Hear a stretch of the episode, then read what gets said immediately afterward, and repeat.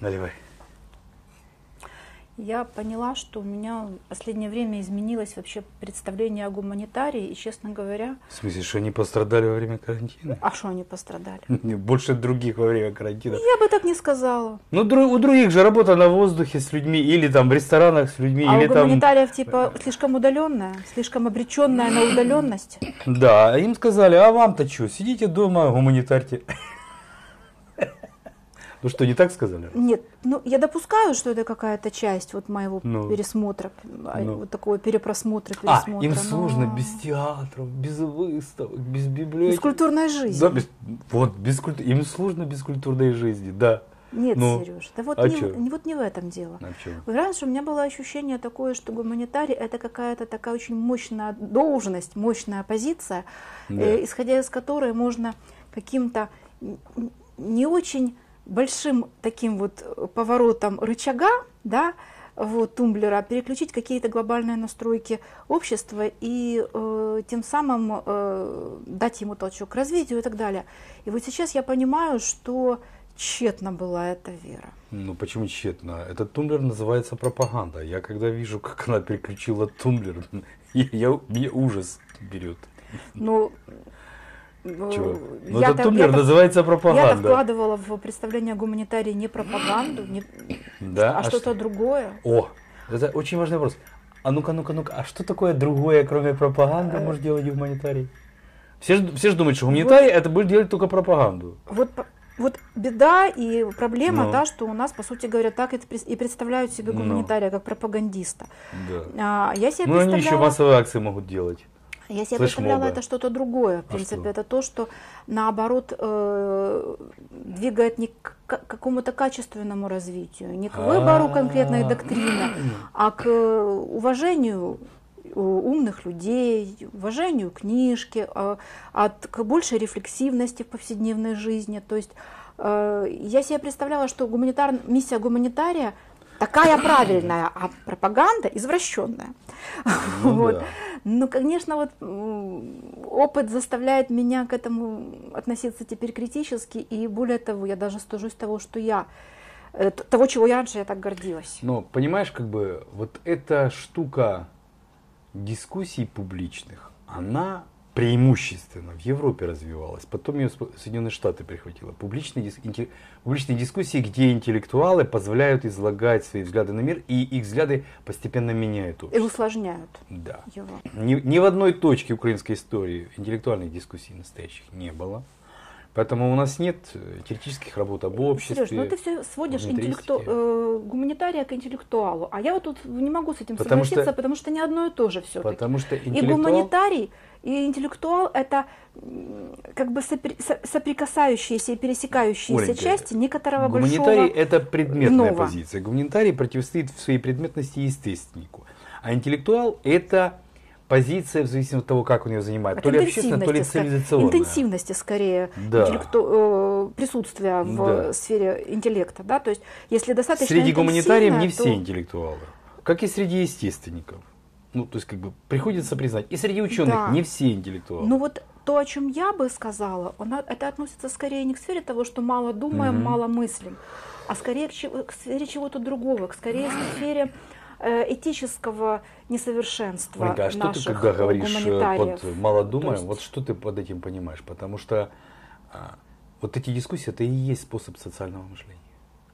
Правильно. Это не обязательно, что в- в Правильно. плане все должны быть мыслителями. Правильно, а я и говорю, что не все должны быть мыслителями. Нет, конечно. И даже гуманитарий не тем силен, не только тем силен, что он, кон- конечно, это важная составляющая, я понимаю это- эти уровни, но мне кажется, что прежде всего тем, насколько он эм, способен на какие-то волевые усилия по поводу своего, э, своей гуманитарной адекватности, потому что это требует постоянных волевых Смотри, усилий. Прежде всего, эти волевые усилия заточены на противостояние пропаганде. Вот интеллектуал начинается там, где кто-то оказывается в состоянии противостоять пропаганде. Ну, я, могу, я, я Да. переинтерпретирую это с точки зрения своей. Да. Гуманитарий проявляет себя как гуманитарий там, где он не бежит за толпой, Да. а критически Да. э, может подойти и, поня- и попытаться понять, и пропустив через себя, э, встать, например, на место того, против кого он пропагандирует. Угу. Да?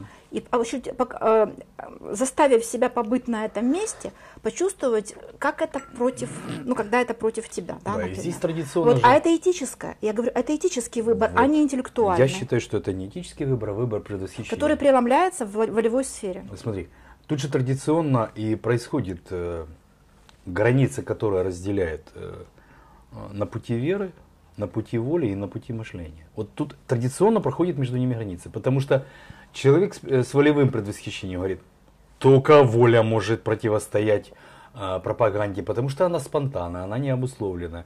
На простой вопрос, а, а как вы это знаете, что вы противостоите пропаганде? Человек с волевым предвосхищением затыкается и не знает, что ответить. А Нет, как, почему, Сереж? А я как, как раз понимаю. Знаешь?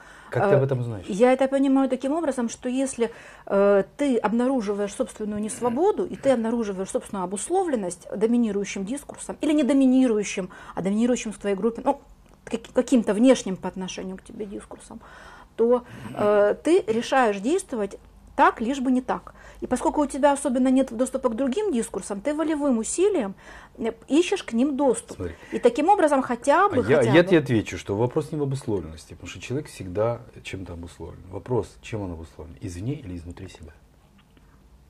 Воля это обусловливание мыслитель изнутри. обусловлен изнутри себя, но человек на предвосхищении воли может сказать, а, так ты не свободен, потому что ты обусловлен своим мышлением. Конечно же я не свободен. Я не свободен от своего мышления, а ты от своей воли не свободен. Вот и, и тут начинается разговор, потому что в разговоре э, люди с вот этим разным предвосхищением, это мы еще не говорили с, с предвосхищением веры. Там э, любой последовательный... Именно не говорили. Да, Я как любой, раз этого любой последовательно верующий тебе скажет, что все это чепуха, нужно только внутреннее обращение, внутреннее преображение, Царство Божие внутри угу, тебя, угу. и пошло-поехало, и этого все суета. Ну, вот хоть, бы... хоть в этом мы с тобой совпадаем. Эти вопросы да, мы не трогаем. Да, эти вопросы мы не трогаем. Но, а вот э, с волевым предвосхищением постоянно надо сражаться, поскольку волевые люди уверены, что как бы мышление прилагается к воле, или что ум прилагается к воле. Это не так. Волевые глупцы сплошь и рядом. Сплошь и рядом, я согласна. Сереж, а как ты иначе будешь пропаганде противостоять, а тем более кругу, если ты оказался заточен в какой-то круг, грубо говоря, единомышленников, да, и ты думаешь, что это и есть истина, потому что все вокруг тебя так думают, и ты без волевого усилия из этого круга выйти не способен. Не сможешь просто что, никак. Что ты просто представляла? Тебе дадут по голове не только интеллектуально, не только буквально, но через твои же психологические Оль, внутренние ты рычаги сейчас, ты самый Ты сейчас делаешь традиционную это. ошибку для представителей предвосхищения воли. Единомышленники нужны в волевом предвосхищении. Мыслителям с единомышленниками неинтересно. Мыслители должны быть разномышленники. Это для них первейшее условие нормального существования. Потому что, а что говорить об одном и том же? А что толку мыслить одинаково? Это же неинтересно. А вот для концентрации воли ты права, нужны именно единомышленники, поэтому ты путаешь Против секту. которых можно э, Конечно. Восстать. Ты путаешь секту волевых людей или секту заточенных, любые могут быть секты, ученых, националистов, э, либералов, это все секты. Это как бы собрание единомышленников. У них как бы одна мысль, и они применяют к ней волю. Все. Там интеллектуальная дискуссия невозможна. Цель видим, все, напрягаем волю, идем. Понимаешь, в этом, в этом принципиальная разница. Ну хорошо, а разве... Интеллектуал начинается там, где разное мышление. Не, не, не единомышленники. Ну, Интеллектуалы ты меня, не кстати, с либералами удивил, потому что либералы как раз предполагают плюрализм. Это а у чем? них и серия оснований. Секунду, в чем? Идейный в том числе. Нет. Свобода слова, свобода они... мысли, это у них в основании. Это, описано. пожалуйста, они плюралисты как бы во всем, э, кроме того, что касается собственности, денег, важности экономики и так далее. Тут они не плюралисты. Тут они очень даже тоталитаристы. Поэтому не надо думать, что либералы такие уж э, плюралисты. Ничего подобного. Подлинные плюралисты это только мыслители. Мыслители способны удержать разные и как бы мне иметь кажется, дело ты, с разномышленниками. Мне кажется, ты абсолютно... То есть я об этом уже говорила и говорю, ты абсолютизируешь мышление, подгоняешь против, под него все Нет, совершенно. Не, когда не говорю, абсолютизирую, а говорю с позиции предвосхищения. Когда, это когда я говорю о гуманитарии, я имею в виду и учителя истории, грубо да. говоря, в провинциальной школе, понимаешь? Mm-hmm. И учителю истории в провинциальной школе важно удерживать гуманитарную позицию именно в том, чтобы предъявлять детям не только партикулярную мораль своей стаи. Учитель, если он, он не мыслитель, он... не способен сопротивляться пропаганде. и способен Да. сопротивляться чужой воле. Так вот я же вот Любой бандит же. его может диктовать все, что угодно. Так вот и я- стационарный бандит государства тоже. Так вот я же об этом же. И здесь как раз без некоторого волевого усилия невозможно никак. Скорее оно обеспечит интеллектуальное развитие, чем наоборот. Вот я о Оленька, чем. Как обеспечить интеллектуальное волевое усилие? Вот в чем вопрос. Оно же ведь обусловленное. Вот в этом самая главная заковыка предвосхищения воли. Она не может быть необусловленной, потому что необусловленная воля это очень опасно для общества. Это произвол, такие люди либо убиваются, ну, по разным причинам, либо попадают в тюрьму. Либо должны поднять как бы, восстание, э, образовать войну, и там они находят применение своей как бы ничем не обусловленной произвольной воли. То есть как бы волевой человек по-настоящему требует войны.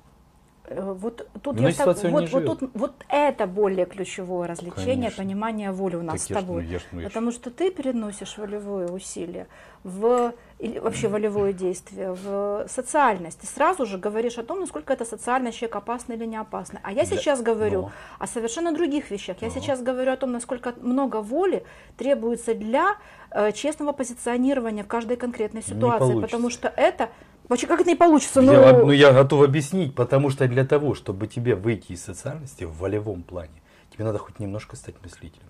Не мыслители не понимают разницы между социальными и несоциальными, не, не видят. Для них все социально. А как? Ну а как ты? Ты же в обществе живешь. Ты живешь в материальном мире. Как ты можешь из этого выйти?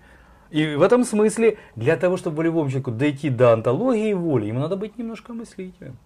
Знаешь, в, этом, в этой связи мне очень нравится индийская традиция. Может, она не только индийская, но я знакома с этим по индийской именно э, традиции указывать каждый раз свою цепь ученической преемственности. Потому что это, во всяком случае, никто тебя потом не... Это твоя обусловленность. Да, то есть ты, ты честно признаешь свою обусловленность, в какой, в как- в Да. какой системе ты получил э, первичное представление, основания и горизонты свои, да, а потом ты от этого уже отталкиваешься, и ты даже можешь говорить, что ты выше из этой цепи и Да. так далее. Но в Да. принципе ты Покажешь, равно- покажешь, где ты свободен. да, да.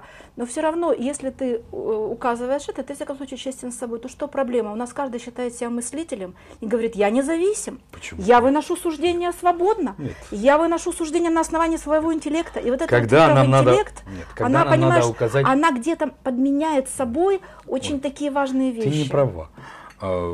Ты как бы обвиняешь мыслителя в отсутствии рефлексии. Это не так. Каждый раз, когда надо указать обусловленность, у нас есть даже специальная для этого ритуал фразы. Меня так учили. Так Или у вас, у вас. традиции. Ну, Вот, конечно. так это, по сути, ты и повторяешь вот эту индийскую традицию. Это, кстати, респект, вот что у вас это Конечно. введи- Ну, ввели такое. Так не ввели, как бы мы изначально это и были, потому что это, ну как бы как пропуск. Ты от, как там? От кого ты? Не-не-не. Ты чих Ты будешь? чих будешь, да, ты чих да, будешь. да, да, да. Вот же ж глупый холоп. Чих будешь, говорю. И вот, кстати, это тоже какой-то запобежник от пропаганды, потому что пропаганда, она охватывает всех таким куполом, да, и ты не чьих-то, у тебя нет Да. каких-то привязок или какой-то да. э, личной Ты родом из индивидуальной истории, да, как бы связанной с интеллектуальным развитием, а ты просто находишься под этим зонтиком. И вот это вот, кстати, Да, разница. понимаешь, в этом смысле даже очень важно быть родом из СССР или быть родом из советской пропаганды. Ну, в принципе, вот я родом из СССР, но я, но я не родом из советской пропаганды.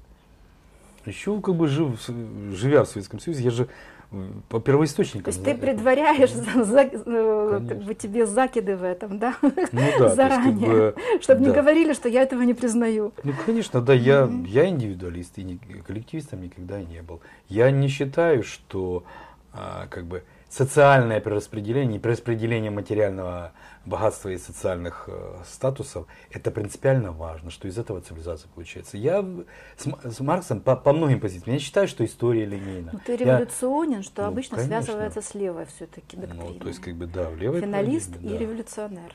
Финалист, революционер, это правда, но сегодня уже меньше финалист. Слава и богу. меньше революционер, потому что я с социальностью раз- раз- развожусь. Ну, мне кажется, что я всегда была с ней в разводе. Ну, М. очень, очень давно. Тебе повезло, а я же вкладывал очень много страсти в это дело. Сейчас э, как бы пришло Ну, понимание, у меня, что... точнее, может быть, окончательный развод происходит вот сейчас, когда я начинаю понимать, что гуманитарии не обладают волшебной палочкой, способной э, перенаправить общество на благое, в какое-то благое русло. Бывают периоды, когда гуманитарий все, что он может, сидеть и молчать в тряпочку. Вот это нам очевидно и остается. Вот на этой ноте и закончим.